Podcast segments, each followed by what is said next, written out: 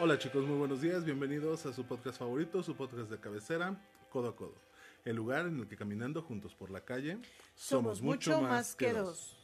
Como cada semana les mando un fuerte abrazo, esperando que estén teniendo una semana increíble. Ya estamos mucho más cerca de, de la meta de terminar este año, pero sobre todo estamos mucho más cerca del 15 de diciembre. Cierto, cierto, cierto. Ya faltan muchos menos días. Ya nada más estamos a 5, si no van mal mis cuentas. Sí, es correcto. Entonces ya estamos del otro lado, ya casi se acaba el año. Y bueno, habrá que ver qué tal, qué tal se pone. Le doy la bienvenida como cada semana a mi compañera del alma, mi coequipera, mi amiga, mi cómplice, eh, próximamente mi segunda en crímenes contra muchas cosas. No, bueno, es que esas ideas que tú has tenido por el año que entra están maravillosas, ¿eh? Eso de, del crimen de marzo está bueno. ¿eh? Pues ya nada más que nos digan que es verde y mira.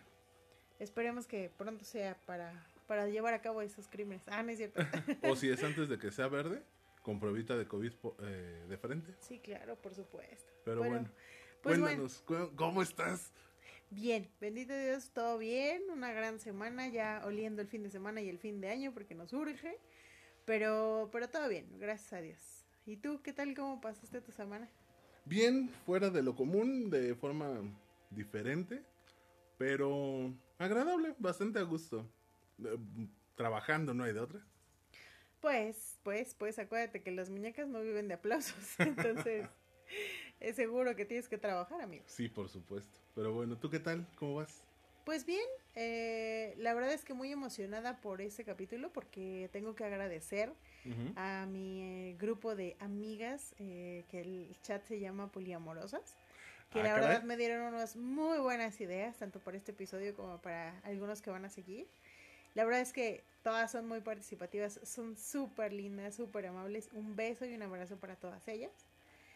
Y eh, pues, pues, ¿qué te digo? ¿Qué te digo? Por eso, por eso me encanta tener este tipo de amigos, porque siempre tienen buenas ideas.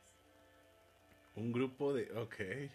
Ahí luego te no quiero, sí, no, no, no sé si quiero saber todo lo que aparte deben de ya ves que en el, en, el, en el grupo de Facebook ya dicen que, que, le, solo tienen ganas de conocerme por las historias que cuento. Yo no voy a contar historias, oye.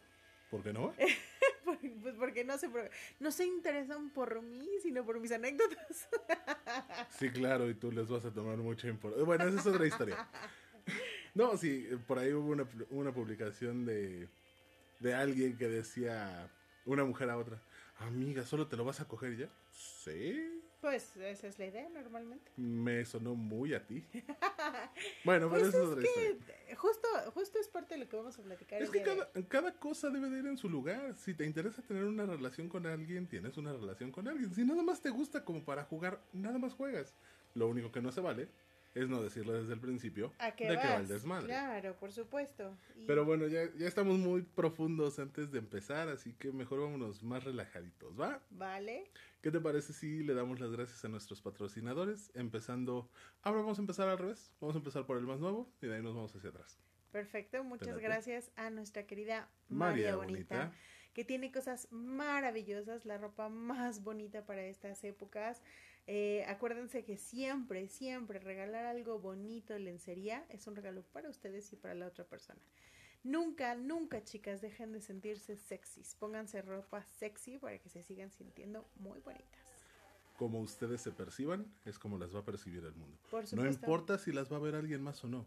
Si ustedes saben que son sexys desde adentro, eso van a reflejar el mundo. Por supuesto.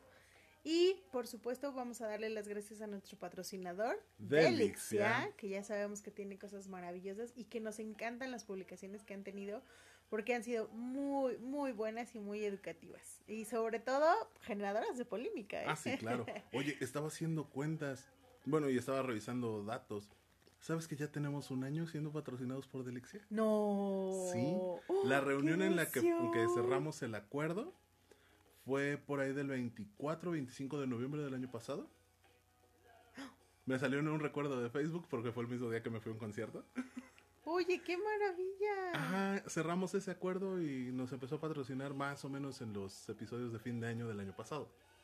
Ok, ¿Cómo ves? excelente. Oye, pues qué maravilloso. Muchísimas gracias a Delixia por estos patrocinios, porque eh, básicamente ellos y sobre todo nuestros escuchas son la razón por la que seguimos haciéndolo. Nos encanta, nos fascina poder tener contacto con ustedes a través de estos medios. Realmente ha sido algo eh, educativo, constructivo, deconstructivo y muy especial para nosotros. Bueno, y algo que no hacíamos desde hace muchos episodios, lo voy a hacer hoy. Le voy a mandar un saludo muy especial a un amigo que se fue a probar suerte a la frontera sur, a la Riviera Maya. Eh, un amigo que está, esperemos, entrando a trabajar en Xcaret. Jonathan, un gran abrazo. Sabes que tienes un gran, gran aprecio desde acá hasta allá. Pronto nos veremos, lo prometo, amigo. Muchos abrazos y mucho éxito. Pues yo también quiero mandar unos saludos a de, de nuestros 346 miembros. Ok. Y yo nunca pensé que tuviéramos tanta gente en nuestro grupo de Facebook. Oye, yo me sentía grande por tener 20 seguidores Me en acuerdo Twitter. cuando llegamos, cuando llegamos, el número que más me, me acuerdo que me voló la cabeza cuando empezamos con esto, Ajá.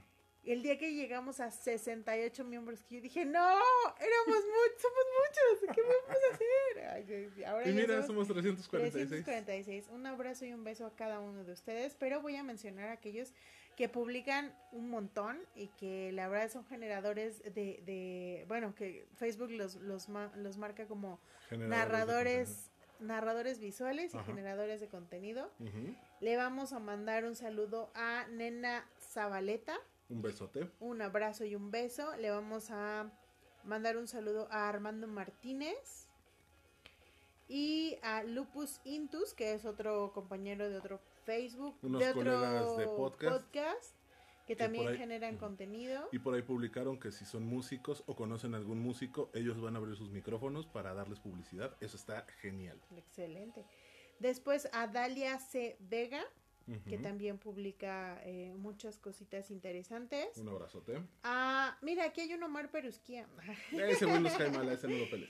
a Techi Rendón, Ajá. que también publica súper super buenas imágenes, que yo no sé de dónde las agarran ustedes, de veras. A César Castro, y me falta uno, espera. ah, ah, ah, ah, ah, ah. Ay, pero, pero si aquí lo tenía, hombre. No, bueno, ahí te encargo. Ah, perdón, a Fabio Campos Cárdenas, que también ha publicado, que sobre todo le voy a dar este dos, dos estrellitas de menos porque publicó algo sobre el Cruz Azul, pero la verdad es que toda la razón que tiene.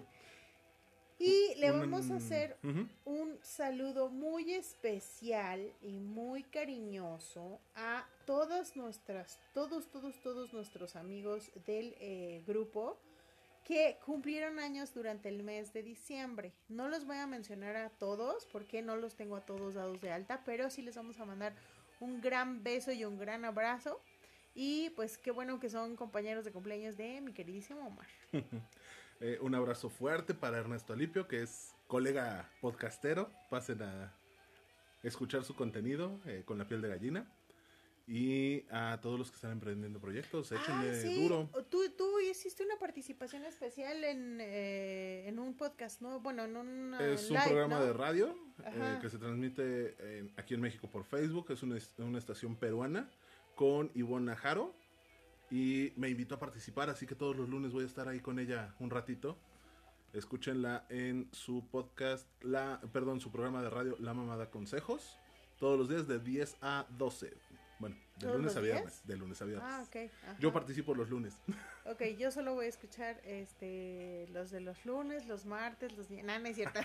Los viernes son de sexualidad. Hay, hay que escucharlo, por favor. Acuerden, acuérdense que siempre hay que apoyar los nuevos proyectos de todas las personas, no importa quiénes sean, porque siempre, siempre hay alguien que tiene ganas de emprender. Y a- ayudándonos, ayudamos a todos los demás, nos ayudamos, nos ayudamos nosotros y ayudamos a los que van emprendiendo. Así es. Denles cariño, vayan, visítenlos y denles like.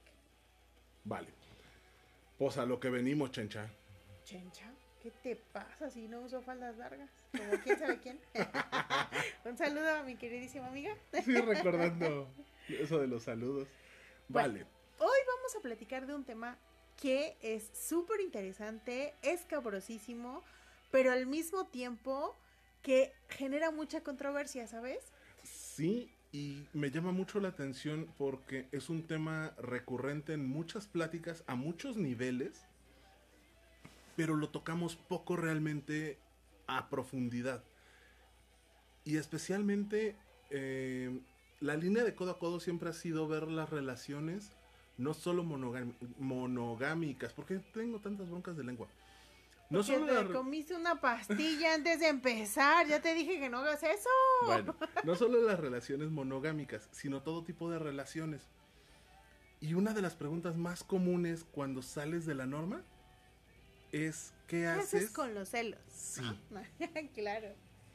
Bueno, ¿qué te voy a contar a ti si Sí, sí. Tú eres la que hace aparte la Katsu en este. es muy curioso cómo la persona que va a entrar a la, relación poligámica, la, persona que está como como el, el, participante adicional, llámale como quieras, porque no le vamos a poner ahorita un título, generalmente es la primera persona que tiene la duda de si existen celos de si la pareja, digamos, regular va a sentir celos, qué es lo que siente. Y todo eso, bueno, lo vamos a platicar durante el capítulo, pero es parte de tu propio contexto, ¿no?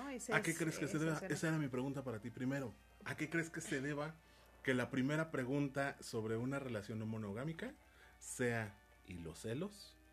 Pues mira, generalmente tiene mucho que ver con nuestro contexto, con nuestra infancia, con nuestros antecedentes, parejas anteriores, relaciones monogámicas y no monogámicas.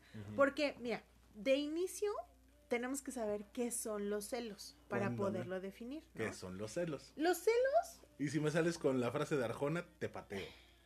¿Por qué con la frase de Arjona? Ah, no manches, tú eres la fan de Arjona. Pero, a ver, recuérdame cuál es. Que los celos son un poco de, de amor y un poco de cabeza dura, algo así dice su canción, ¿no? Santo Cristo Redentor. No, pues no me sé. No me lo sé, pero yo te peleándome por conseguir esa frase y tú me dejaste fuera de la jugada. Primero, tenemos que comprender que, un, que los celos son sentimientos.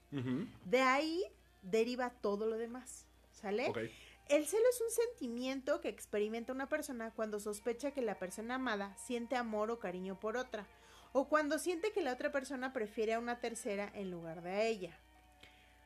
Esa es una, digamos, es la definición que incluso nos proporciona el, el, diccionario de Oxford. Ajá.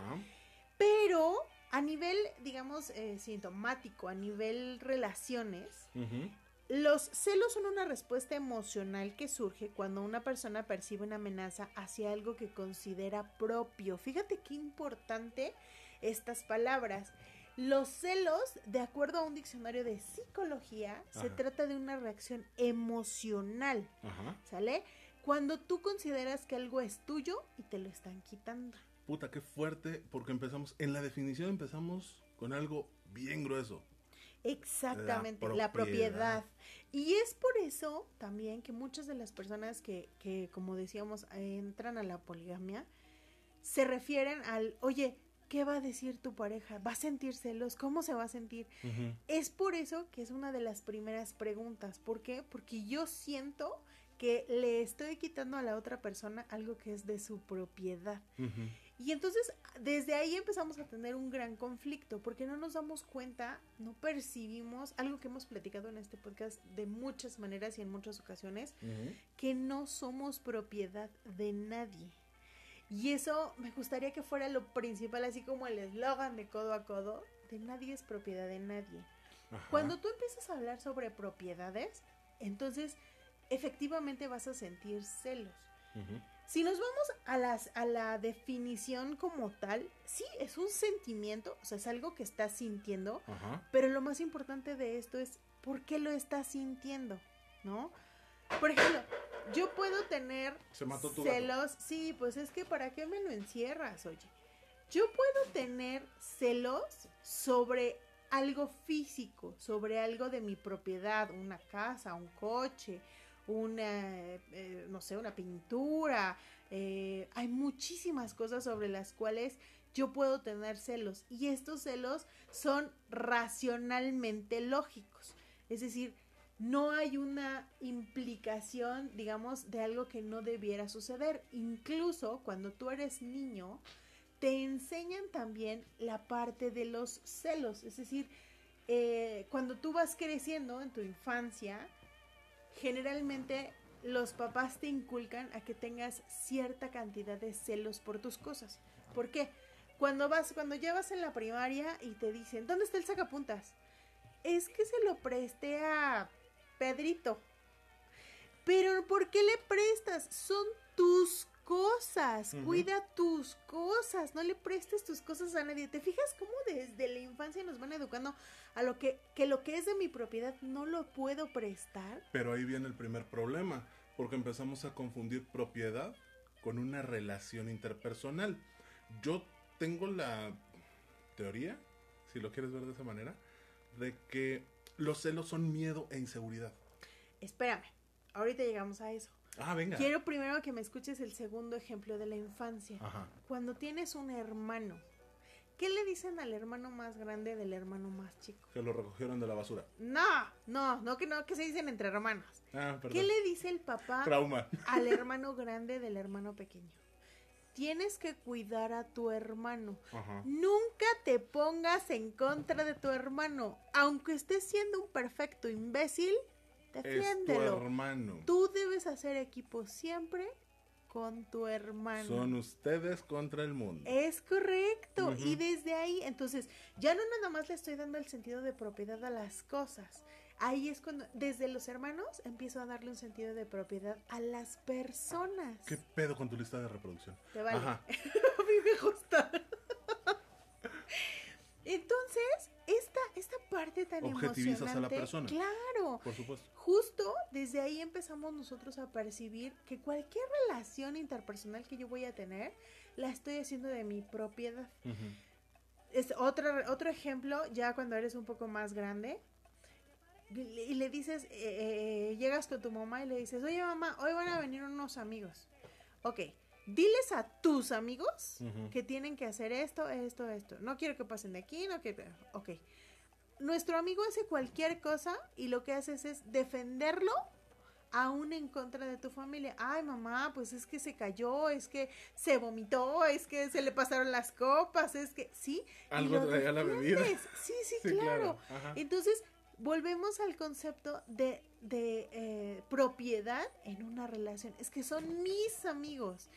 La mamá te dice, ese amigo no te conviene porque es esto, esto, esto y esto. ¿Y qué dices? Pero es mi amigo. Y entonces más te emperras y más sigues ahí con el amigo, ¿no? Sí, luego llega ese amigo y te da, te da una puñalada trapera y ya valiste madre, ¿no? Déjate la puñalada Pero- trapeda. Te da drogas, te da alcohol, te da... Vamos, porque no, no estoy generalizando, por supuesto. No, no, no, o sea, Pero digamos que es eso, o sea, yo veo la relación de propiedad a que es mi amigo y Ajá. que mi amigo no me va a traicionar. y los amigos son la mejor cosa de este planeta y los amigos por encima de todo. Y como me dijeron que era mi amigo desde el primer día de clases porque me senté junto a él y cuando yo era chico me decían que eran mis amiguitos aunque los acabara de conocer, Claro. voy arrastrando esa parte de es mi amigo, a mi amigo se le respeta, a mi amigo lo cuido, es mi amigo. Justo, lo y ahí decías tú, a, a seguir objetivizando. lo decías tú el día que hablabas con en el programa ese de tu amiga. Eh, cuando le dices a un, a un niño, oye, este, le dices a tu hijo, ¿por qué estás con tu amiguito? O tráete a tu amiguito. que- Voy a llorar si me escuchaste. Un rato, sí. no, es que mi internet estaba fallando Sí, bastante. sí. Pero eh, le dices a tu amiguito, le dices a tu hijo, ve, ve con tu amiguito. O sea, es un niño que acaban de conocer porque estaban jugando en los juegos del restaurante. Ajá. No es tu amiguito, No, es, no es su amiguito, no es nada de él, no es suyo. este. Ajá. Y entonces nosotros mismos fomentamos en los chiquitos ese sentido de propiedad. ¿no? Ahora vamos a diferenciarlo. Existe algo que se llama celotipias. Tú sabes, tú debes de saber qué, son la, qué es la celotipia. Sí. ¿Qué es? Cuéntame. Mira, la celotipia es un trastorno delirante e irreversible. Es multifactorial. Ya hablé mucho como psicólogo. Ya, Sí, me, claro. ya me regreso a mi papel, ¿va? La celotipia es un trastorno, un padecimiento que te genera delirios. O sea, crees que están pasando cosas que en la realidad no están pasando. que tiene muchos factores que lo provocan. Hace pensar a quien lo, lo presenta que la pareja le es infiel, que las personas significativamente importantes a nivel sentimental para él no son honestas y fiables. O sea que lo están engañando, poquitas palabras. Ajá. Y es un padecimiento que aqueja más a hombres que a mujeres. Bueno, yo te voy a dar un dato muy interesante. La celotipia es la principal causa de agresión de las mujeres hacia los hombres. Sí. Ahí está la, la disparidad. Hay más hombres que padecen de celotipia, pero más mujeres que reaccionan de una manera agresiva. Pero es que ahí entra en juego la personalidad de quien la padece. Un hombre que padece celotipia es un hombre inseguro y miedoso. Que cualquier situación secundaria que pueda ocurrir por una agresión le va a generar una angustia mayor. Entonces no llega al punto de agresión, pero sí, oye, neta, ¿qué trae tu gato? Eh, no llega al punto de agresión física, pero sí verbal, sí económica, sí de otras mil maneras. La mujer es el mismo principio básico, es miedo y es eh, ansiedad, es baja autoestima, es inseguridad, pero la mujer lo contiene mucho más. Entonces, generalmente cuando una mujer que presenta celotipia revienta, ese truene o ese, ese quiebre, es la forma más decente de decirlo, ese quiebre que sufre tiende a ser brutal, como una olla express. Perdón, una olla de presión sin marcas, ¿verdad? Claro. una olla de presión le metes calor, le metes calor, le metes calor. Si no tiene una fuga o, un punto de donde escaparse, como la valvulita esta de presión, digamos que esa valvulita se tapa, lo que va a pasar es que cuando tenga la suficiente presión, te va a volar la tapa. Eso es una mujer. Exacto. Es la forma más burda, pero más entendible de expresar. Se dice que quien padece celotipia posee precisamente una baja autoestima, inseguridad y una alta necesidad de sentirse aprobado y estimado. Constantemente la persona evidencia trastornos de personalidad y psicopatológicos.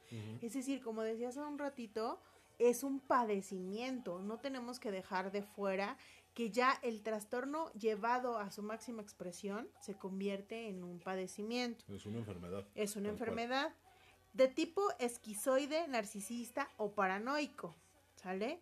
Y el celópata constantemente muestra ansiedad y es una persona agresiva. Por eso es bien importante que nosotros como hombres y mujeres nos demos cuenta de si nuestra pareja está cayendo en algún tipo de trastorno, que ya no es un celo como tal, sino ya es una enfermedad, ya es un padecimiento. Hay que ser muy cuidadosos en ese sentido. Se normalizan los celos diciendo que es un sentimiento común y frecuente, pero al final los celos son la puerta de entrada eh, todo en el cuerpo pide un poco más. Eh, creo que lo escuchábamos juntos un día de esta semana. Si empiezas con una dosis pequeña de algo, tu cuerpo te va a pedir más, porque eh, tiende a hacerse resistente a los neurotransmisores que se ah, generan por claro, ya recuerdo dónde lo escuchamos. Bueno, ese es el principio básico. Con los sentimientos adversos o con las eh, variaciones no adaptativas de los sentimientos o de lo que ocurra, pasa lo mismo. Los celos empiezan siendo pequeños y comienzan a crecer. Y mientras más tiempo se callan, ojo, mientras más tiempo se guardan y se callan, no le das salida a la olla de presión, más arriba van a llegar. Con mayor violencia van a estallar. Con esto no estoy normalizando a una persona celosa. Ojo. No. Si sabemos que una persona celosa no... Eh, perdón. Si sabemos que una persona es celosa, no es suficiente con que yo sepa que mi pareja es celosa. Quien tiene que saberlo y trabajarlo es, mi pareja, no yo. Y no yo hacer cosas para que no se desaten sus celos. Porque son celos porque me quieren. No. Son celos pendejos. Sí, claro. Acuérdense que para que los celos existan, deben de existir o deben de eh, compaginarse las tres eh, partes de este triángulo. Es el que la persona que es celosa, la pareja y alguien a quien consideran un rival.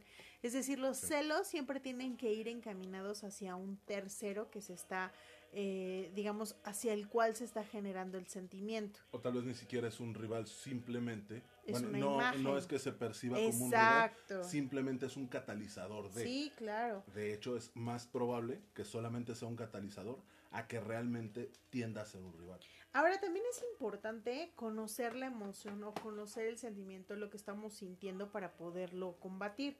Acuérdense que si estamos hablando de celotipia, vamos a sentir emociones aversivas, vamos a tener comport- comportamientos violentos, sentimientos de peligro o sensaciones de traición, aun cuando no existan condiciones para estos sentimientos. Entonces, cuando tenemos todos estos elementos conjugados, sí tenemos que tener mucho cuidado respecto de la pareja que lo está sintiendo o de nosotros mismos. Y tienden a normalizar, o tendemos a normalizar cuando somos celosos. eh, y justificar que todas esas acciones y todas esas actitudes es una forma de cuidar a nuestra pareja. Sin embargo, más que tratarse de una acción protectora o de una forma de cuidar a la otra persona, estamos limitando y controlando al otro. Exacto. Ahora existen, por ejemplo, muchos tipos de celos. Y no me voy a ir a, a los celos chiquitos, los celos de... No, no, no. Más todos, todos los celos tienen como, como esa misma estructura. Ajá. Pero hay, sex, hay celos de diferentes tipos. Por ejemplo, eh, que esto me llamó muchísimo la atención porque hay una, digamos, una mm, división que tiene que ver con las relaciones de pareja, con las relaciones humanas, pero también contigo mismo. Ah, Fíjate. cuéntamelo. Existen unos que se llaman los celos vitales. ¿sí? Estos, este tipo de celos se engloban, eh, engloban, perdón, aquellos que no tienen tanto que ver con el acceso a una relación tim- íntima a- o a personas en concreto, sino con la constatación de que otras personas tienen mucha más facilidad para cultivar una buena autoimagen sin apenas esforzarse. Y a la vez resultan más atractivas para uno mismo que la propia autoimagen. En este sentido, los celos existen porque cada pequeño éxito del resto de las personas es un agravio a la propia autoestima. En esa categoría encontramos, por ejemplo, los celos laborales y los celos de autorrealización. Es decir, son tres tipos de celos, pero englo- englobados en una categoría. Sí, sí, sí. Son aquellos celos que tú sientes eh, a raíz de tu autoimagen. Yo pienso que soy la peor eh, podcastera de este planeta. Y entonces cuando veo que a otra persona le está no yendo escuchaste a las bien... niñas estas que hablaron del suicidio hace como tres semanas, ¿verdad? No. Ah, bueno, luego te lo cuento. Ok.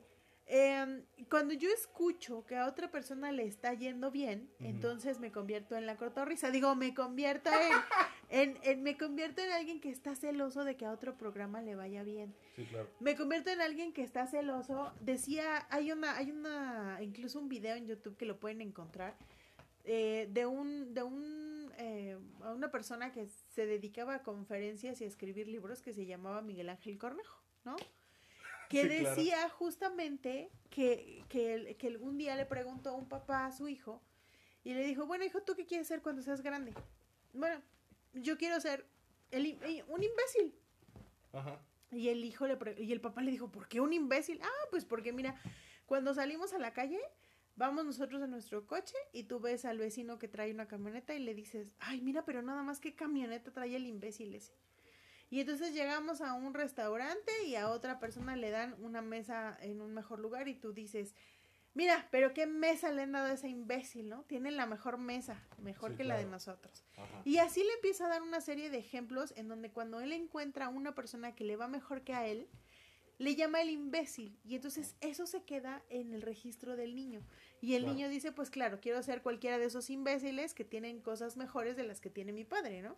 Y entonces es precisamente en ese momento en el que se generan estos celos vitales. Esto tiene que ver con cómo nos, cómo nos percibimos a nosotros mismos, cómo percibimos que nosotros nos desempeñamos en la sociedad y cómo nos está yendo respecto de los demás. Es decir, es una comparación constante de cómo me va, cómo me siento, qué tengo y en dónde estoy parado. Y no solamente de posesiones materiales, sino también de autoestima, autoimagen. Claro. El, clásico. ¿Qué? Ese güey, ¿por qué tiene tanto pegue si está bien gacho? Ajá. O por ejemplo, un. Ese pinche gordo, ¿qué? Si yo estoy mejor y nadie me pela. Un clásico, ¿no? Cuando, cuando hay, hay en una familia eh, dos parejas, de, de, o sea, un hermano y su pareja y otro hermano y su pareja, y te comparas entre matrimonios. Y dices, no, pues es que ellos publican en el Facebook que se aman y se adoran. Y a mí nunca me escribes nada en el Facebook. Y empiezas a, a, a, pedirle a tu pareja que se comporte como tú ves que se comportan con la otra, con la otra hermana o con el otro hermano. Hay un sketch de Backdoor increíblemente bueno. A pesar de ser tan baboso, es muy constructivo en este aspecto. Una pareja está. La esposa está muy enojada porque el día anterior fue su cumpleaños y el esposo no la felicitó en Facebook. Oye, pero mira, aquí está tu cama llena de pétalos de rosa y flores y allá afuera está tu camioneta con su moño y la chingada. Pero, no, me felicitaste, en Facebook. Güey, me desviví por todo lo que querías, te di todo lo que querías. Sí, pero ahora voy a poner que mi relación es complicada en Facebook porque no me felicitaste en Facebook. Es correcto. es una de las principales, eh, digamos, causas de celos en este en este punto. Yo te voy a contar una anécdota personal. Cuando yo estaba joven, muy joven, yo durante muchos años, ay, mi vida, gracias. Hace como dos, como dos años, perdón, durante muchos años, este, ese pinche inconsciente es desgraciado. Durante muchos años, yo estuve sin pareja. Muchos años, o sea, te estoy hablando de un ratote, ¿no? Y entonces yo veía que mis amigas, todas tenían novio, todas. Y era así de, vamos a salir todas. Y yo así de, um, ok, sí, yo me quedé en mi casa, gracias. O sea, no voy a ir a toda sola, ¿no? Ajá. Y entonces yo decía, te lo juro y lo admito ante este sagrado micrófono, yo decía, ¿por qué ellas tienen novio y yo no? ¿De veras estoy tan fea? ¿De veras soy tan, fe eh, tan, tan peor persona? O sea, empieza tu autoestima, empiezas a celar lo que tienen las otras personas y no te das cuenta de lo que tú tienes, ¿no? Que yo en ese momento tenía algo que después ellas envidiaron. ¿Por qué? Porque yo me podía ir al cine sola, me fui varias veces a la FIL, me iba al Palacio de Minería a comprar libros, me iba al centro, o sea, yo andaba sola para todos lados, nadie me controlaba. Disfrutabas tu libertad. Exacto, nadie me decía, ay, no, mejor nos quedamos a ver el fútbol. No, o sea, yo hacía lo que yo quería. Claro que la que se quería quedar al ver el fútbol era yo, ¿verdad? Es lo que te iba a decir. Hoy en día quien se quiere quedar a ver el fútbol es tú y no tu marido. Exacto, pero bueno, digamos que, que ahí yo no me percataba de esa parte. Entonces, estos celos vitales generalmente es algo que tenemos eh, en cuanto al desarrollo personal. Las personas con este tipo de celos creen que los demás viven la vida con más intensidad que uno mismo. Los celos vitales. Exactamente. Y por eso eh, se articulan según una serie de prejuicios acerca de lo que debe incluir una vida auténtica, como por ejemplo los deportes de riesgo, los viajes a lugares exóticos, el acceso a la autocultura, la posibilidad de conocer gente famosa, etcétera, etcétera, etcétera. O sea, hay muchas cosas que tan lejos. Eh, es que esta persona se puede salir a pueblar, se puede salir en rodadas en la moto, se puede salir a bla, y yo estoy encerrado en mi casa picándome los ojos. Exactamente. Generalmente este tipo de celos sí es enfocado a una, a una cierta persona, pero tiene que ver con mi autoestima. Celo la vida que él tiene y yo no tengo. Sin percatarme de lo que efectivamente yo sí tengo, ¿no? Que también es muy importante. Hay otro, hay otros celos que son los celos infantiles. Estos celos suelen darse entre niños y niñas de corta edad y en adolescentes. Normalmente se trata de celos entre hermanos, entre primos, casos en los que se percibe que un hermano o hermana se interpone en la relación con al menos uno de los progenitores. En general, este tipo de celos resulta de una lucha por llamar la atención de una figura de autoridad que puede ser un padre, una madre o cualquier persona adulta dentro del entorno familiar. Ay, tenía muchos compañeros en la escuela de mi maestra me tiene que hacer caso a mí. Es correcto. Y no por nada existe la canción de que mi maestra me dio un beso a la salida porque hice las, los palitos derechitos. Sí. Es justo eso, eso es en lo que... Puta, y después lo trasladas horrible. Estoy pensando, ya, voy a quemar gente. Conocí a una persona, bueno, un niño en la primaria, con el que siempre hubo una competencia leal según nosotros en ese momento, por, ser el consentido de la maestra.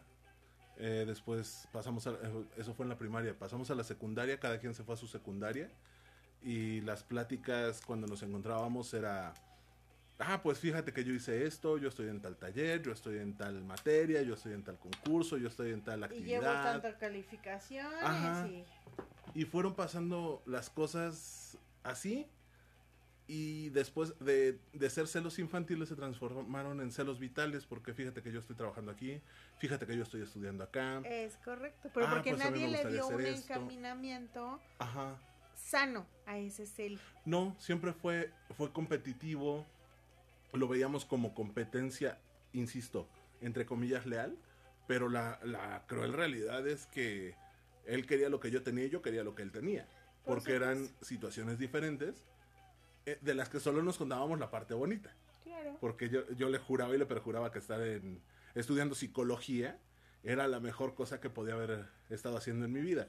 No le contaba que me partía el pinche lomo, que me dormía a las 2, 3 de la mañana haciendo tareas, que tenía que leer brutalidades, que me tenía que ir a meter a un hospital no sé cuánto tiempo. Y él me juraba que, eh, que por su trabajo él conocía muchos lugares y traía dinero en la bolsa. Claro. Sí, porque se vuelven circunstancias diferentes, ¿no? Ahora piénsalo en cuanto a los hermanos. Cuando tienes, generalmente, cuando estamos hablando de un hermano, de dos hermanos, cuando son dos, dos niños en la, en la, digamos, en la familia, generalmente un niño siente alineación con un padre y el otro niño con el otro padre, o con la mamá, ¿no? Para llamarlo así. Y esto es hasta cierto punto sano. ¿Por qué? Porque al llegar a la adolescencia generalmente cambian esos papeles y entonces sigues teniendo ese apoyo y te, te, conviertes, digamos, en la otra parte de la moneda. Como ahora odio a mi papá, al que yo amaba cuando era infante, pues ahora de adolescente amo a mi mamá porque mi mamá sí me entiende. ¿Sí? Y entonces esto eh, generalmente tiene una, em, digamos, una relación que se vuelve sana en esa relación entre hermanos, porque después vamos a odiar a los dos papás y nos vamos a alinear nosotros, porque somos hermanos, ¿no? Pero, ¿qué pasa cuando son tres o más niños? Viene el complejo del sándwich. Exactamente, ahí jodemos a los niños de en medio. ¿Por qué? Porque generalmente los niños que son o los que están en medio sienten un cierto tipo de alineación con el hermano, no con el papá. Y entonces, cuando existe ese tipo de alineación y el papá tiene su, digo, perdón, y el hermano tiene su alineación individual con el papá, entonces existe un cierto tipo de competencia, no con el hermano, con el papá. por la atención del hermano. Y entonces empezamos a crear un contexto en el que el chico de en medio se convierte en una persona que va acostumbrándose a que el que estaba de su lado lo traicione, a que el que estaba de su lado hable de él. Es decir, es una persona que está buscando moros con tranchetes en todo lo que tiene alrededor. Claro. Entonces, por eso es tan importante cuidar esa parte de los celos infantiles. Yo no estoy diciendo que no tengan más de dos hijos. Ojo. No, ¿eh? no, cada quien Pero sí es importante visualizar la atención que se le presta a cada uno de los hijos, ¿no? Por eso la solución es que si tienen más de dos hijos, tengan más de dos No, no es cierto. También puede ser una solución. Pero no, pero sí prestar, tratar de ser mucho más cuidadoso en cuanto a la atención que le prestas a tus hijos y la manera en la que existe competencia entre ellos. Olvidamos de esa pendejada de, es que es mi consentido, pero lo niego. Si es tu consentido, es tu consentido y se acabó. Díselo. Díceselo, decían en mi tierra. Pero también no seas cabrón y no lo trates ni mejor ni peor por, ser el consentido. Para que no noten que es mi consentido, lo trato peor que a los demás. Le exijo más. Exacto. No, a mí me pasa. Espérate, o sea, no va por ahí. Que sea tu consentido no quiere decir que es ni más ni menos que ninguno. Y, y también, es por consentido porque le das de tu helado de nuez. Fíjate qué interesante. no existe lo mismo en cuanto a otro miembro de la familia. Cuando existen perfectamente bien, clara, bien, bien claras las figuras materna y, eh, materna y paterna, no importa que haya otros miembros de la familia que sientan o que, o que demuestren su preferencia por alguno de los chicos. ¿Sale? ¿Por qué no importa? Porque yo tengo perfectamente claro cuál es mi figura materna y mi figura paterna. ¿No? Cuando las eh, figuras materna y paterna no se encuentran perfectamente bien definidas y existe una abuela que dice, ay, es que este Jaimito es mi consentido y tengo 18 nietos, pero siempre le doy todo a Jaimito y vamos a Navidad y el único que le doy regalo es a Jaimito o a los demás les doy juguetes de 5 pesos y a Jaimito le doy su regalo de 5 mil pesos. Me suena, me suena. Sí, claro, por supuesto que lo has visto. Y es súper interesante ver esa parte. Cuando las figuras materna y paterna no están bien claras, cuando no tengo bien definida esa alineación, entonces es cuando empiezo a sentir problemas por esta mínima diferencia que hacen, por ejemplo, los abuelos o los tíos o los eh, eh, demás eh, familiares. Pero siempre y cuando la figura paterna y la figura materna no estén bien definidas, no sean claras y no tengan todo esto bajo, hijo, es que no quería decir bajo control, pero realmente es eso. Sí, claro. Bajo control. Que la contención emocional y mental sea lo más adecuada posible. Claro, y pero a ver, yo te voy a decir una cosa, tú como tío, ¿cómo vas a saber si eso está bien hecho? Si están bien llevando la... No, no, es que al final yo tío, yo primo, yo externo de la familia nuclear, me tiene que importar tres hectáreas de reta, o sea... Pero es muy importante que como externo que llegas a la casa, si tengas una cierta, mm, digamos, un sentido común, que a veces dices tú es el menos común, de, los sentidos, para no ejercer este tipo de discriminación por preferencia. Claro. ¿No? Pero bueno, eso ya es Por último tenemos, eh, o por antepenúltimo, no, penúltimo, tenemos los celos de pareja. Son crisis de la relación de pareja en las que al menos uno de los miembros desconfía de la otra persona o de la capacidad propia para resultar lo suficientemente atrayente para hacer que la relación dure.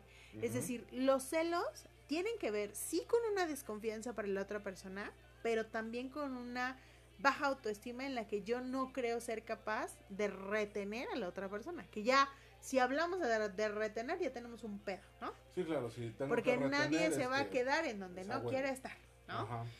En un inicio suelen basarse en hechos muy concretos, aunque a medida que los celos se van desarrollando, las evidencias en las que se fundamenten son cada vez más espurias. Recordarán esa palabra de hace algunos años. Espuria. Lo cual puede hacer que la situación empeore rápidamente. Este tipo de celos también tiene un componente posesivo y cosificador hacia la otra persona, ya que se entiende que la pareja es un recurso que tiene demanda más allá de la relación y que la solvencia o no del noviazgo, matrimonio o relación depende de todo, en todo momento de factores externos, como lo que ofrecen el resto de potenciales parejas. Es decir, yo siento miedo porque yo no te puedo dar lo que tú, lo que veo que la persona, que tu compañero de trabajo tiene, ¿no? Y entonces empiezo a encontrar evidencias de algo que no existe. Claro. ¿No? Vamos a poner un ejemplo. Eh, resulta que yo tengo dudas porque mi pareja, siento que mi pareja está siendo atraída por una persona de su trabajo. Y entonces empiezo con esta obsesión respecto de eso y empiezo a revisar en su cartera y a revisar en sus chamarras y entonces me encuentro un pinche recibo de un Starbucks en donde se compró un café y veo y digo, bueno, es de Starbucks. Él es amante del café. Pero resulta que en el recibo de Starbucks veo un café y un café latte. Y él nunca toma un café latte.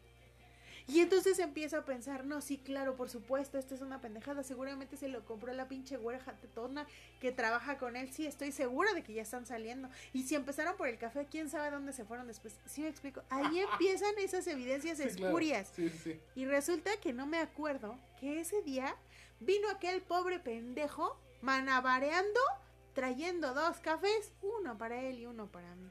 Pero es un pobre pendejo porque lo trajo para ti. Pero, pero es que, no, sí, o sea, el ejemplo está muy claro. Sí. Yo empiezo a buscar evidencias en donde no las hay. El que busca encuentra. Claro. Y entonces empiezo a entender incluso mensajes. Hay, hay, un, hay un video de una niña que hace eh, lip sync. Ajá. Que se llama Francesca Miranda. Creo que es colombiana, algo así. Eh, y tiene un video que dice que, que, que, la muchacha empieza a revisar el, el celular del amado, dice ella. Y entonces empieza a revisar y dice, ah, ¿quién es esta mujer? Ah, se mandan caritas felices. Ah, claro, se mandan el demonio morado con cuernitos. Ya van a coger. O sea, por un puto ícono, ya ella interpreta que van a ir a coger. Sí, claro. Entonces, es ahí cuando empiezo a interpretar cosas que no son. Y esa es la delgada línea en la que nuestros celos se pueden volver al último tipo, que es el de los celos patológicos. A ver, aguanta. Te detengo en este momento. Los celos de pareja nos llevan a revisar todo lo que hemos visto sobre el amor romántico de pareja del uno para el otro hasta que la muerte nos separe. ¿Estás de acuerdo? Porque nos está diciendo que la otra persona nos va a decepcionar. Estamos desconfiando de la otra pareja, de la otra pareja. estamos desconfiando de la otra persona. No lo voy a editar, juro que no lo edito.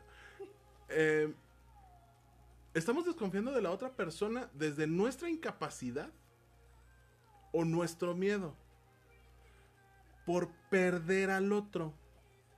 El pedo es perder al otro. ¿Qué es lo que se pierde? Yo pierdo las llaves. No he perdido mi celular, pero soy muy capaz. Pierdo cajetillas de cigarros. Pierdo encendedores. Pero... Pero pierdes un objeto. Exacto. Es, es que ese es el verdadero problema. El problema es que el amor romántico está, está, está objetivizando a los miembros de una relación. Y llámale como quieras. Hablabas de tu experiencia con, con alguien que te... Iba a meterles cuatro. Eh, hablabas de tu experiencia con alguien que te celaba porque una persona de tu trabajo le gustaba el latte y a esta persona no, no, le gustaba o no lo podía tomar o whatever. Y te encontró un recibo en donde traías un latte y un americano. O perdón, la persona de tu ejemplo traía un latte y un americano. Ajá. Y como tú normalmente tomas americano, pues entonces tú siempre tomas americano. Pero otra vez empiezas a generalizar. Claro no se acuerda que ese día el americano fue para esa persona y el latte era para ti. Porque si te gusta el latte, no lo tomas frecuentemente, pero sí te gusta. Claro. Y de hecho esos cafés los pagó esa persona, no tú. Y, hay un, montón de cosas que mm, alrededor de una relación pueden estarla dañando, no por el hecho de que, de que te sientas de alguna manera en específico, sino por el hecho de que cosificas, de que objetivizas a la relación. Vamos a poner un ejemplo, a lo mejor suena muy tonto y muy estúpido, ¿no? Escúpelo. Pero el, ejemplo vital de irte a dormir a la misma cama, ¿sale? Están cubiertos por una misma cobija. Pero yo deseo dormir con una pierna de fuera, porque esa es mi manera de dormir, ¿no? Y la otra persona desea dormir tapado hasta las cachas. Y esa es su forma de dormir. Claro.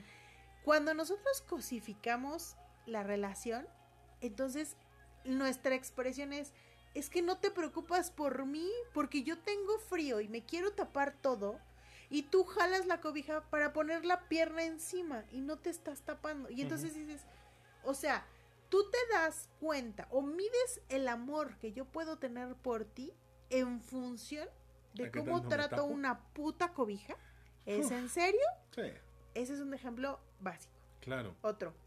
Es que te serviste más ensalada que yo. Ah, sí. Oye, pues sí, pues sí, pero es que yo mido dos metros, ¿no? Dices tú, o sea, pues como, este, obviamente necesito comer más, claro. ¿no? No te voy a servir lo mismo que a mí porque necesito comer más. Claro. Y entonces objetivizamos o medimos, tratamos de medir en una escala del 1 al 10 el amor Y entonces es cuando empezamos a tener este tipo de celos. Porque, y va un ejemplo en el poliamor, ¿no? Tenemos a nuestra triada. Y entonces vamos a servir ensalada. Y entonces sirvo tres partes iguales. Ajá. Y dice, oye, pero es que cuando estás conmigo no sirves tres partes, no sirves dos partes iguales, te sirves más tú. Y entonces a mí me serviste menos y ahora estás sirviendo iguales. Eso quiere decir que a ella sí le vas a compartir lo que tiene. ¿Sí me explico? No ¿Hasta dónde llega nuestro concepto? Sí, por supuesto. Hasta dónde llega nuestro contexto y la cosificación que hacemos del amor, ¿no? Ahora resulta que me quieres más, quieres más al nuevo miembro de nuestra de nuestra relación que a mí porque le diste más ensalada. No, espérate. Porque, eh, porque tú comiste menos para que esta persona pudiera comer. Pero hecho de división de partes, o sea, que si no le sirvo, no, no nos alcanza, ¿no? Compramos para dos toda la vida, todo lo que esté en el refrigerador es para dos. Exacto. Ahora somos tres, hay que repartir. Entonces, justo esta es una medida que, que a veces para poder digamos, atacar a los celos para poder darles una... Mm, ¿Resolución? es, no, una, más que una resolución, un tratamiento, porque acuérdate que de lo que hablamos siempre aquí es del tratamiento. Necesitamos, necesitamos ubicar y, e identificar cuál es la razón de mi celo. Si yo no encuentro esta razón, generalmente voy a tener, voy a conservar siempre ese conflicto. Y algo que nos tenemos que sacar de la cabeza, te voy a volver a interrumpir, es el que normalicemos los celos. Gran parte de todos los artículos que se hablan de relaciones de pareja, y aquí sí los voy a atacar directamente, todo lo que nos habla de amor romántico y de amor de pareja, normaliza los celos. Eh, en lo que estuve revisando de celos para el tema, me encontré una cantidad de artículos brutales. Hay uno que menciona la pregunta, ¿qué tipo de celoso eres? Ah, claro. Y te da cinco opciones. Y todos son celos dentro de la pareja. Uno es el celoso avergonzado. O sea, el que siente cólera e ira por cosas insignificantes. Y después sabe que se pasó de la raya. Está normalizando el celo. Y está normalizando esas explosiones pendejas. Eh, espera, lo hablamos en un capítulo, esto de la violencia pasiva. La violencia pasiva. Exacto, porque eso es una violencia pasiva. Por eh, y ni tan pasiva. celo porque te amo. Claro. Y entonces, como te amo, me, tengo permitido hacerme pendejo y, hacer cosas estúpidas. Y emputarme y hacer estupidez. Ajá, exacto. La Sacarte de un vive latino porque la estás disfrutando. Sí, no mames. o porque escuchaste al mismo grupo un año antes con una amiga. Pero bueno, esa es otra historia. Eh, la segunda clasificación, como para volarme la cabeza. Celoso normal. Ay, cabrón. Ellos siempre se preocupan por el bienestar de su pareja, procuran no inmiscuirse en su libertad y jamás expresan sentimientos negativos con rencor. Güey, espérate, o sea, procuran. No, no mames, no te inmiscuyas. Es tu pareja. Es una forma de vincularte con el mundo. Pero no es tu persona. ¿Te gusta decirle tu pareja? De ahí empieza el problema. Es que es mi pareja, es mi esposa, es mi novia, es mi... Güey, no es tu ni madres. Tiene un nombre. No es tuyo. Ay, mi amor. Sí, está bien. Pero no es mi amor. Es amor. Claro es vida, es corazón, es luz, es bla. O sea, a la chingada. El celoso retroactivo piensa demasiado en el pasado de su pareja. No te puedo conocer lo suficiente porque me dan celos. Güey, tírate al metro. ¿Quieres a alguien sin pasado? Hay mucha gente que padece de amnesia. ¿Qué te crees tú que aprendí a coger de esta manera por correspondencia, pendejo? no mames. Todo lo que te gusta que te haga, pinche animal, no lo aprendí por correspondencia, no mames. El celoso infiel es el que piensa constantemente que su pareja lo engaña. Para estos celosos, todas las situaciones dan lugar a deslices. Pues, porque él es ah, así. Sí, claro, se llama proyección, pero bueno. Y el celoso detective. aprovechan cualquier oportunidad para revisar los objetos personales de su pareja en busca de pistas. ¿Sabes que yo era una celosa detective? No mames. Sí, cabrón. Te las sabías cabrón, todas. Muy cabrón.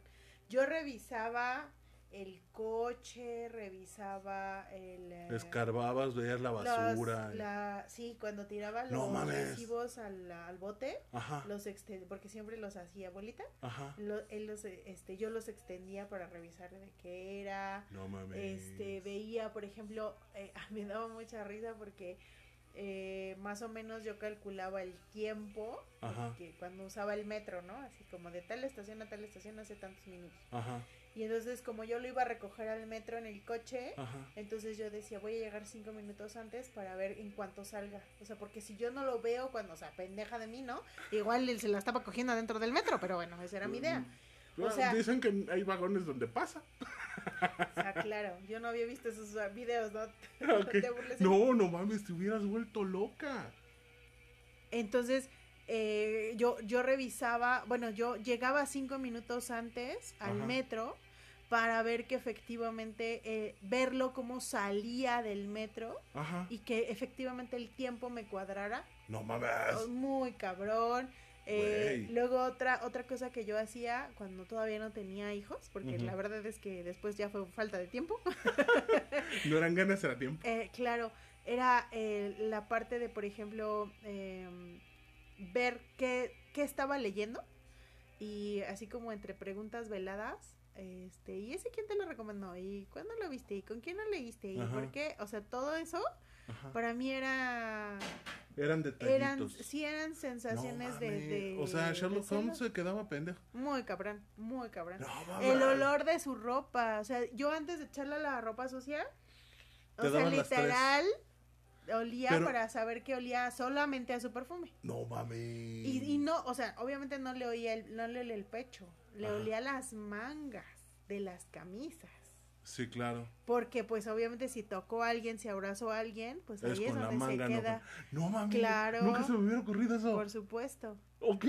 Y, y luego también me, me daba cuenta, por ejemplo, eh, si había una servilleta en la, en la chamarra, Ajá. extendía la servilleta para ver que solo hubiera grasa de los tacos o algo así, que no hubiera una Un número de teléfono. una- un número No de teléfono. Wow. Muy cabrón. Increíble. Y voy a dejar de quemarme porque ya te conté demasiadas cosas sobre cómo era mi obsesión del celoso detective. Güey, estás. Güey. Sí, de verdad que sí, yo tenía un problema muy cabrón. Obvio. ¿Dónde lo pude resolver?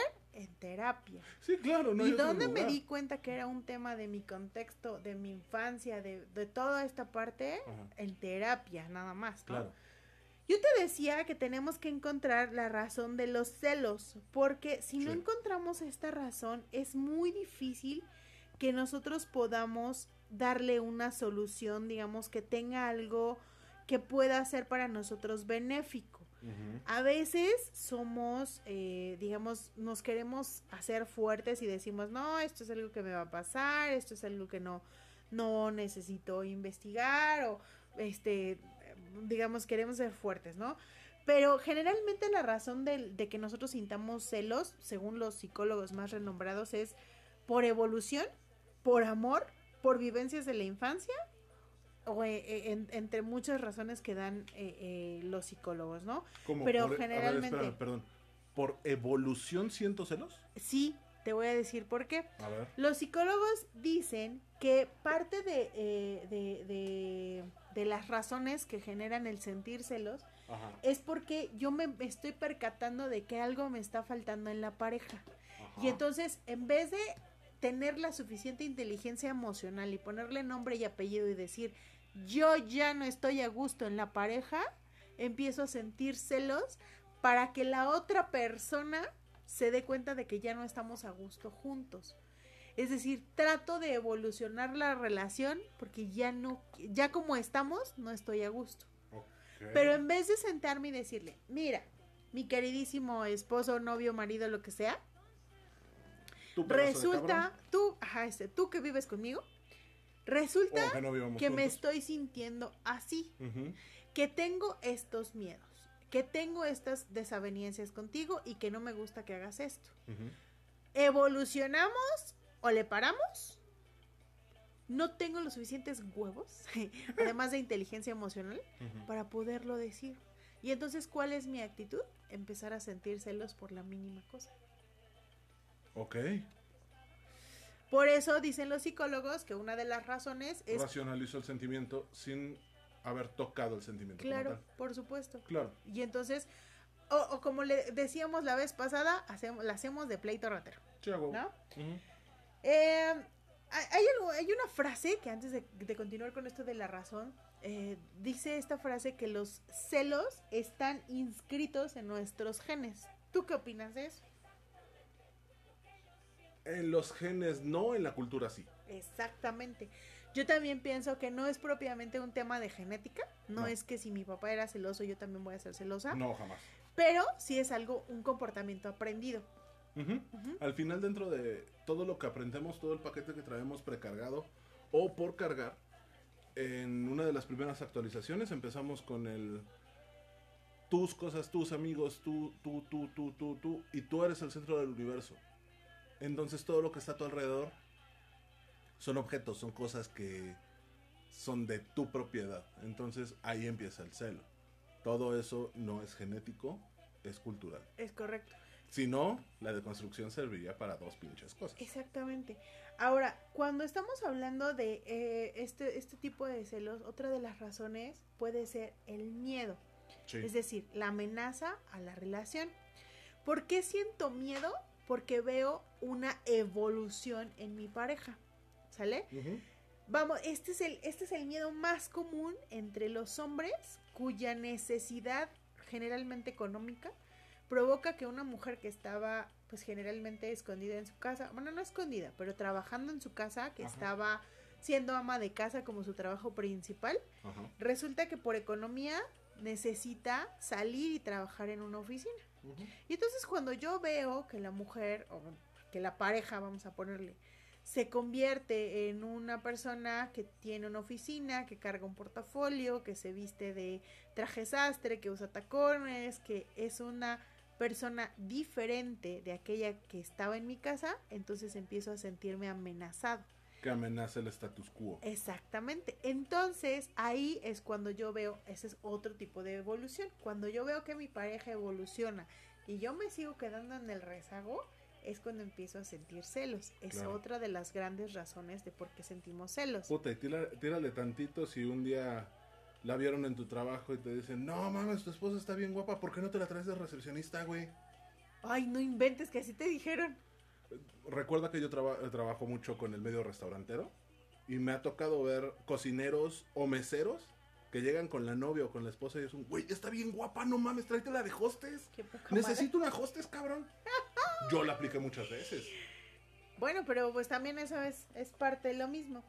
Después, otra de las razones es la falta de confianza. Decíamos específicamente que cuando yo no tengo la confianza suficiente en mi pareja de que estamos que nosotros hicimos un acuerdo y lo estamos respetando, es entonces cuando empiezo a sentir celos. ¿Por qué? Porque no tengo ese grado de confianza. Ya sea porque lo, lo destruyó la otra persona o porque encontré alguna cosa que me hizo perder la confianza o por lo que sea, pero yo no estoy sintiendo confianza y es en ese momento en el que me convierto en una persona celosa. empezamos en esa parte de la eh, el autoconcepto, la seguridad eh, y todo lo que conlleva una relación. Se pierde la confianza, la comunicación se ve mermada y obviamente la complicidad truena. Exactamente. Ahora, cuando hay un exceso, otra de las razones es cuando hay un exceso del término nosotros. Uf. ¿Por qué? Porque todo lo hacemos juntos. Vamos a la tienda, vamos al baño, vamos a la cocina, vamos al cine, vamos al teatro, vamos nosotros, nosotros, y nosotros hicimos. y nosotros hicimos esto, y nosotros vamos a hacer, y nosotros, y espérate, ¿en qué momento le dejas lugar a la individualidad de la pareja? Entonces llega un momento en el que el yo me está exigiendo salir. Claro. Pero como yo tengo ese sentimiento de querer salir, me doy cuenta de que mi pareja también lo puede tener. Y es cuando vienen esas frases de, oye hermana, ¿qué onda? Vamos a, vamos a tomarnos una chela. Híjole, no, porque si yo salgo voy a tener que dejar a mi marido que salga. Si yo salgo con alguien más a tomarme un café, él va a querer salir. Y entonces... Me suena, me suena. Claro, y eso es algo que pasa en muchísimas parejas cuando tenemos un exceso de la palabra nosotros o de hicimos, cuando hablamos en plural.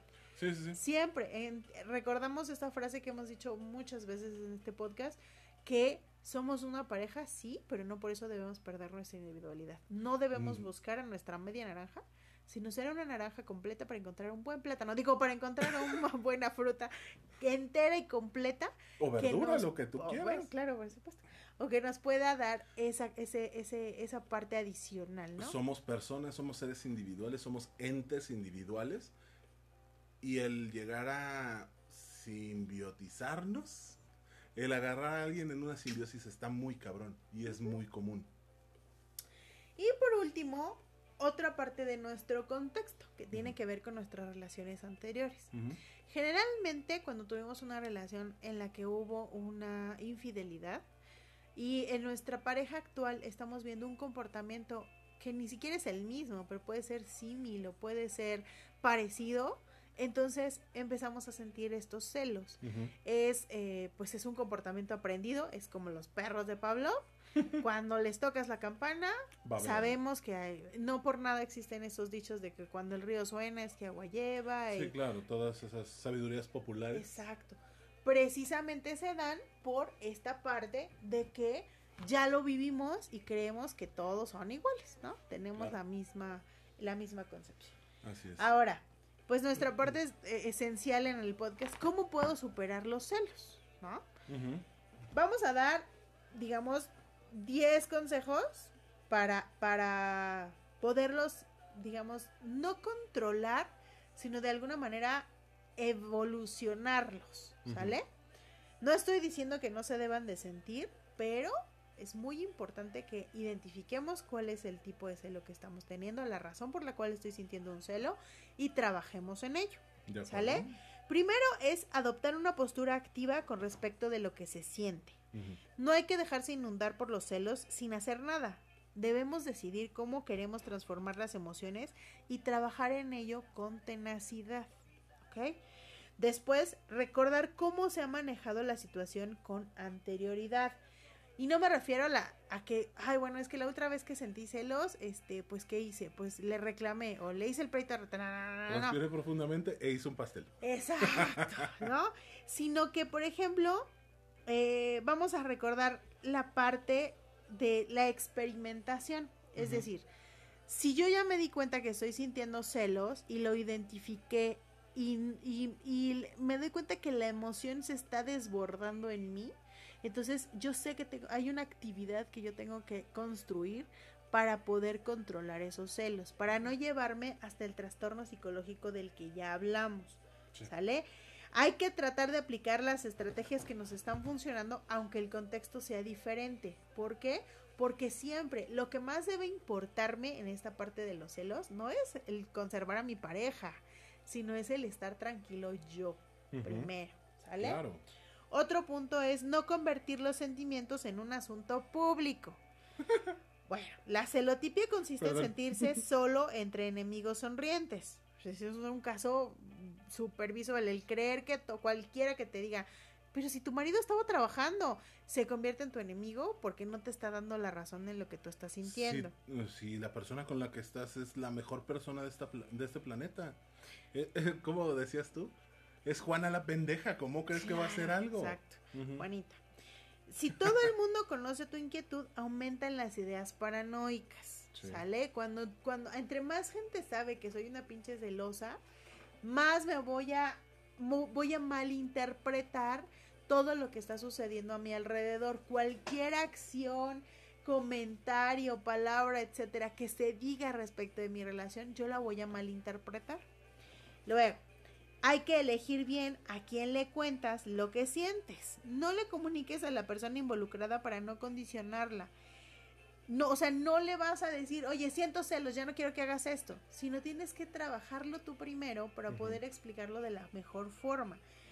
Lo que haga la otra parte para que dejes de tener celos lo privará de libertad y no servirá de nada. Es que ahí entra la inteligencia emocional. Exacto. Estoy sintiendo esto, lo voy a expresar de una manera no Inteligente. claro, de una manera em, Asertiva. asertiva. Te voy a decir, me está molestando porque siento miedo de, me causa inseguridad a, Claro. no me gusta cómo te llevas con tu compañero de trabajo porque estas actitudes solamente las veo hacia mí y conmigo. Claro. Te pido por favor que no las repitas hacia afuera porque me molesta. Y es válido decir también, ¿sabes qué? Esta persona no me cuadra. O sea, hay algo que No puedo, que no puedo explicar en este momento, que seguramente algún momento lo, lo encontraré en las palabras precisas, pero te pido por favor que limites tu contacto con esta persona, no porque esté cortando tu libertad, no te estoy diciendo que no hables con él. Lo que te estoy diciendo es que lo hagas de esta forma. Dame tiempo para masticarlo. Te Exacto. prometo que lo voy a trabajar para sacarlo, pero dame tiempo. Pero no te lo guardes, porque entonces hablábamos hace ratito de la olla de presión, Exacto. ¿no? Sabes que en este momento no me, no me cuachalanga esto. Por favor, limítalo o hazlo de, como dices tú, de esta manera en la cual yo no lo siento agresivo. Claro, Nada más dame tiempo, te prometo que te voy a tener una respuesta, pero dame tiempo. claro. Otro consejo es analizar en qué parte del sentimiento está involucrada la exclusividad. Es decir, ¿por qué estoy dándole un sentido de cosa a mi pareja? ¿Por qué me siento amenazada de que me lo van a quitar? O de que lo van a convertir en algo que no quiero que sea. ¿Sale? Eso es también súper importante. Después, hay que concentrarse en aquello en lo que ya no te sientes único para la otra persona y no generalizar el problema al resto de los ámbitos de la relación. Hay una parte que es la que yo me estoy sintiendo desenfocada. Tengo que ubicarla y exteriorizarla para que esa parte sea la que evolucione. Ujú. Después, tratar de reconquistar ese territorio en el que me siento des- desencajada, ¿no? Es decir, a lo mejor es que mm, normalmente me escribía un mensajito en la mañana todos los días. Vamos a poner un ejemplo a lo mejor muy estúpido, pero que es muy cierto, ¿no? Sí. Todos los días en la mañana se iba a trabajar y cuando llegaba me mandaba un mensaje en su oficina. ¿Por qué ya no lo hace? Porque estamos en temporada de COVID y está haciendo home office. Bueno, puede haber una razón así de estúpida, pero yo no puedo controlar el sentirme así. Ya lo siento, ahora lo exteriorizo. ¿Sabes qué? Aunque sea cuando te bajes a trabajar a tu home office, pues mándame un mensajito porque así lo siento. Eso es lo que espero de ti. No porque estemos en la misma casa, convirtámonos en dos personas monótonas, ¿no? No dejes de mandarme ese mensaje. Bueno, es válido. Debe de ser muy cotorro. Bueno, me voy a trabajar. Te bajas las escaleras y.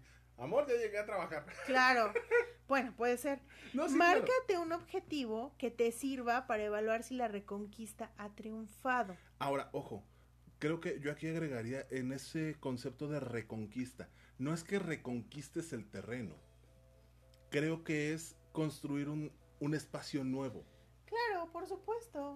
Porque si perdiste un terreno, quiere decir que lo sentías como tuyo. Es una propiedad. Bueno, sí. No vamos los sobre conceptos propiedades. Tienen que modificarse. Exacto. Entonces, reconstruyo o deconstruyo esa parte de la relación.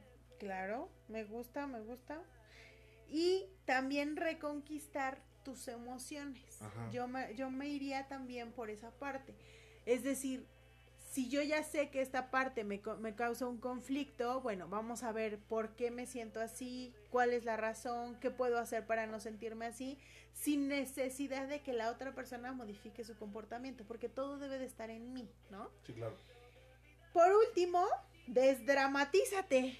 Es decir, Básico. no te conviertas en la María Magdalena que se la pasa llorando por los rincones como la muñeca fea, porque no te escribió el mensajito de todos los días. ¿no? O sea, no hagas drama por algo que no lo merece. ¿Qué tal si tú lo escribes ahora? Claro. Ándale, esa sería una muy buena deconstrucción. De construir ese Luego- concepto. Claro. Ya no se está yendo hasta la oficina Y él me, me avisaba que había llegado a la oficina porque me pasaba a dejar. Ahora no me pasa a dejar a ningún lado, pero yo sé que ya llegó a su computadora, que es su nueva oficina, que está en el cuarto de Tiliches. Ah, pues yo le mando el mensaje de, me da gusto que ya haya llegado bien, eh, le hago una broma, algo más. Claro, sí, claro, deconstrúyete. Después, no te pierdas en el alcohol o en cualquier droga o cualquier enervante, o sea, muchas veces son buenos catalizadores para poder expresar tus sentimientos. Pero con medida. Pero con medida. No hay que abusar de las sustancias porque entonces nos convertimos, pasamos de un problema, que es el de los celos, a otro problema, que es el de la dependencia. Sí. Y por último, mi más grande consejo de toda la vida en este podcast, que es ponte en manos de un especialista. Oh, sí. ¿Sale? Esta parte es importante. Ahora bien, no seríamos codo a codo si no habláramos de algo interesante, ¿no? ¿Cómo gestionar los celos en el poliamor? Yo estaba esperando llegar a esta parte desde hace como una hora. Bueno, Cuéntame. El mito más grande de las relaciones poliamorosas es que los poliamorosos no sentimos celos. Esto es totalmente falso. Sí.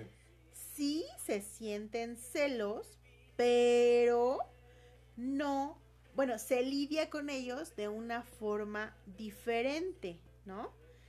Eh, Creo que una de, las bases en una relación no monogámica para mm, eh, gestionar los celos, así como que de base, es quitarle toda esa carga de estigma al celo. Es que mira, los celos yo, yo creo que esto podría ser, eh, digamos, para cualquier tipo de relación. Yo, yo lo, lo vería de esa forma. Pero obviamente tiene que ser mucho más clara y precisa en cuanto a lo que respecta en el poliamor. Primero tenemos que identificar qué es lo que me está generando los celos, porque puede ser un comportamiento de cualquiera de las otras partes que no esté acordado o que no se encuentre dentro de la, del acuerdo perfectamente bien establecido que se hizo entre partes. O pero aún puede ser una parte mía que, no exterioricé y siento temor por no saber cómo exteriorizarlo. Es correcto. ¿Sale? Después hay que tomar terapia. Cuando estos celos ya se convierten en una parte que me está afectando a una relación en la que yo me siento a gusto, y en la que estoy conviviendo de una manera bien, en una manera pacífica, que estoy disfrutando de mi, de mi espacio.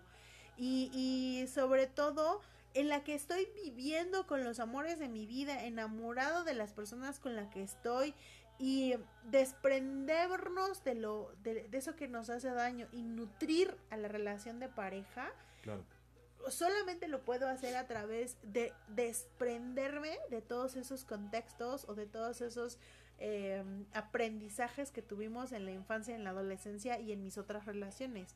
Porque si no lo hago de esta forma, entonces traigo a la relación todos esos viejos problemas. Claro. ¿Sale? Sí, sí, sí. Otra parte súper importante es el hacer acuerdos y poner límites obviamente si yo no estructuro, esta parte de una manera totalmente clara y precisa, entonces voy a sentir celos. Cuando nosotros no tenemos esos límites, vamos a, hablar de algo que ya habíamos platicado. Por ejemplo, yo pongo el límite, ¿sabes qué? Todo, lo que quieras. Puedes chuparle el coño si quieres, pero no le des un beso. Sí. Eso es una regla precisa y las partes tendrán que respetarla. Oye, pero es que como que es mi regla. Y así lo estoy poniendo. Y si tú como parte, como tercero, cuarto, quinto, el número que seas, no lo estás respetando, eso es algo que me va a generar a mis celos. Porque no se está cumpliendo el acuerdo con los límites y las reglas que yo estoy poniendo, ¿no? Una parte que a muchos nos vale sombrilla cuando estamos en una relación poliamorosa y que no debiera ser así. Es el, la regla dice, sin gorro no hay fiesta. Claro. Y mi regla es que no vas a hacer ningún tipo de actividad sexual si no tienes condón. Y es una regla no solamente que tiene que ver con el sentido de, de, de que pues soy tu pareja y solamente conmigo vas a tener hijos, sino tiene mucho más que ver con el, el de la protección de, de, de enfermedades, de, de, muchísimas cosas, ¿no? Entonces, cuando no cumplo esa regla, me estoy convirtiendo, estoy generando una ocasión de celos. ¿Por qué? Porque estoy incumpliendo un acuerdo que ya se tenía establecido. Entonces, para los poliamorosos no es que no sintamos celos, es que primero tenemos que establecer las reglas y sobre esas reglas comportarnos de tal forma que no sea posible este sentimiento de celos o que si lo siento me dé cuenta perfectamente por qué es y lo pueda expresar y hablar, ¿no? Y por último, desarrollar tu capacidad de comprensión entre los poliamorosos. Sí existe obviamente la confianza total, pero existe una cosa más, que es a lo que llamamos comprensión. Y significa que no me siento incompleto y que no sienta que yo no te puedo dar lo que tú buscas. Y que por eso lo vas a ir a buscar con otra persona. El sentimiento tiene que ser de comprensión. Yo entiendo y comprendo que lo que tienes conmigo es maravilloso, pero que como ser humano buscas evolucionar y que hay otras cosas que quieres experimentar y está bien. Pero si yo no lo comprendo, es entonces cuando siento celos, cuando no entiendo, cuando yo hago la pregunta de, ok, ¿quieres que abramos la relación a ser poliamoroso? ¿Por qué? Y primero no hay una buena explicación porque la persona tampoco lo comprende.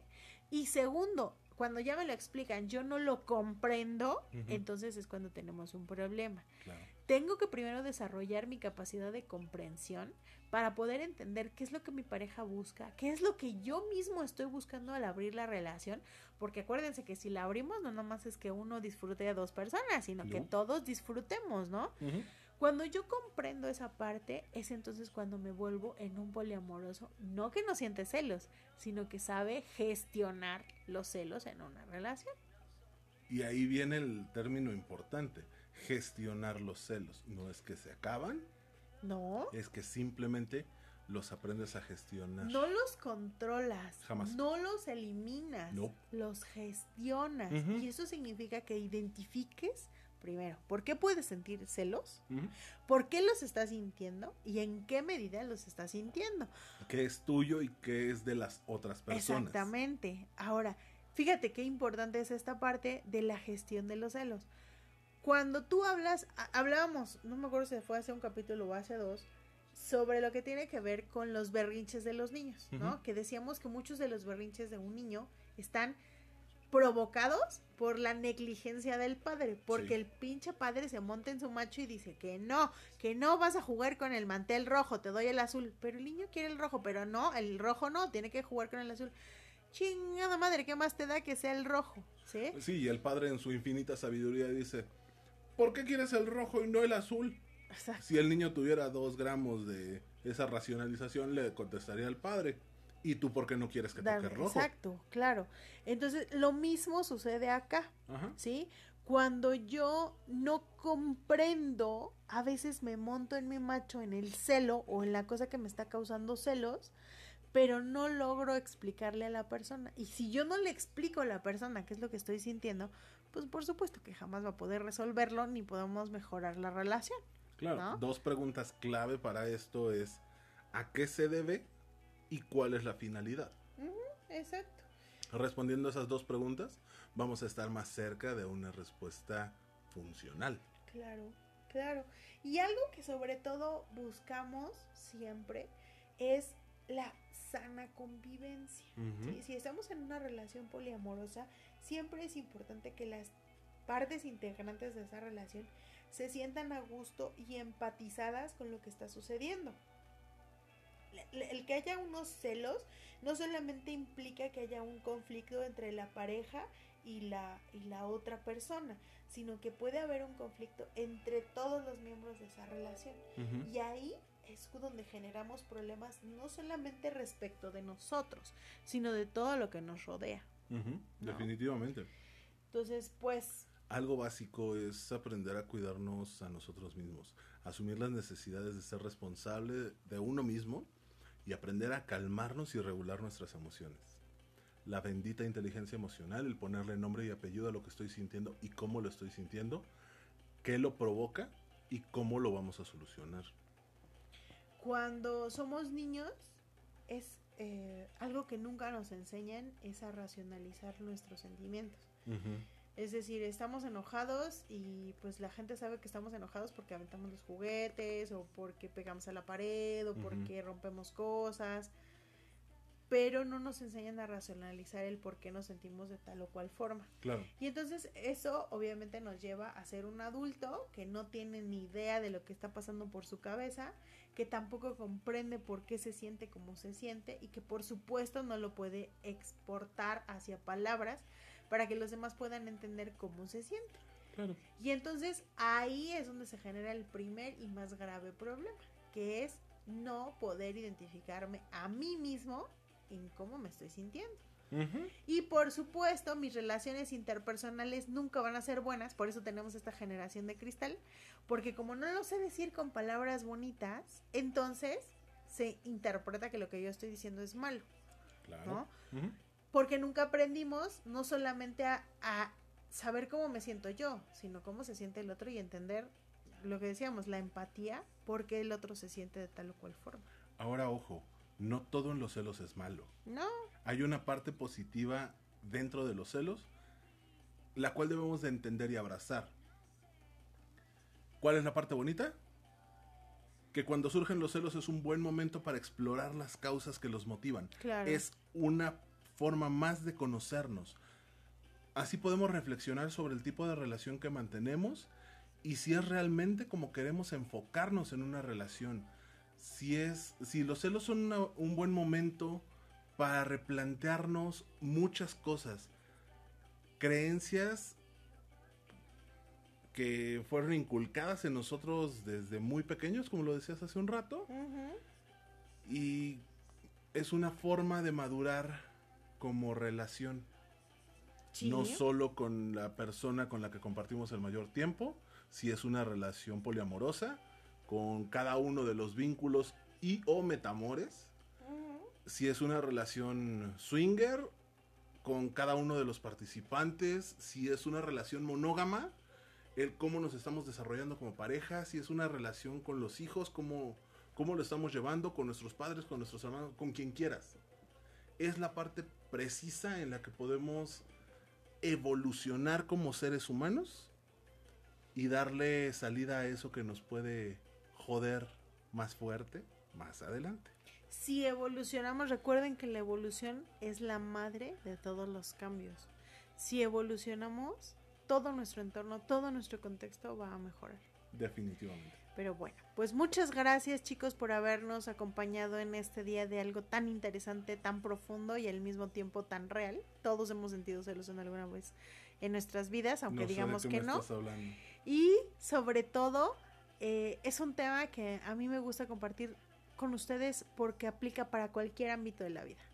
¿no? Muchas gracias por haber estado con nosotros. Gracias, Omar, por compartir conmigo este temita tan bonito. Aquí, Palomita Hermosa. Nos estamos viendo la siguiente semana. Recuerden que nos pueden seguir en nuestras redes sociales, en Facebook. El grupo Codacodopod. En Twitter. Arroba Codacodopod. Y en nuestro correo electrónico. Codacodopod arroba gmail.com. Y recuerden que estamos disponibles para ustedes en todas las plataformas, en Anchor, en eh, Spotify, en Google Podcast y me falta uno. Apple Podcast, Apple Podcast. Breaker y muchas otras. No olviden por favor, que estamos a sus órdenes, que los amamos y los queremos y que sobre todo nunca nos olvidamos de ustedes. Gracias por estar aquí, gracias por otro jueves maravilloso. Les hemos quitado una hora y media de su tiempo, pero yo sé que la han disfrutado de manera maravillosa. Que tengan un excelente jueves, un maravilloso viernes. recuerden disfrutar su fin de semana, reviéntense, pero no en pedazos. El 12 no vayan a la villa, de todos modos está cerrada. la basílica no sean necios. Eh, cuídense mucho. Estamos leyéndonos, escuchándonos, en contacto, definitivamente. Tengan un maravilloso fin de semana. No dejen de sintonizar el lunes eh, el programa que les voy a postear en, en la página donde voy a participar. Sí, ¿Te acuerdas cómo se llama? La mamada consejos. Ah, ok. Cuídense mucho y que tengan bonito fin de semana. Adiós. Adiós. Bye.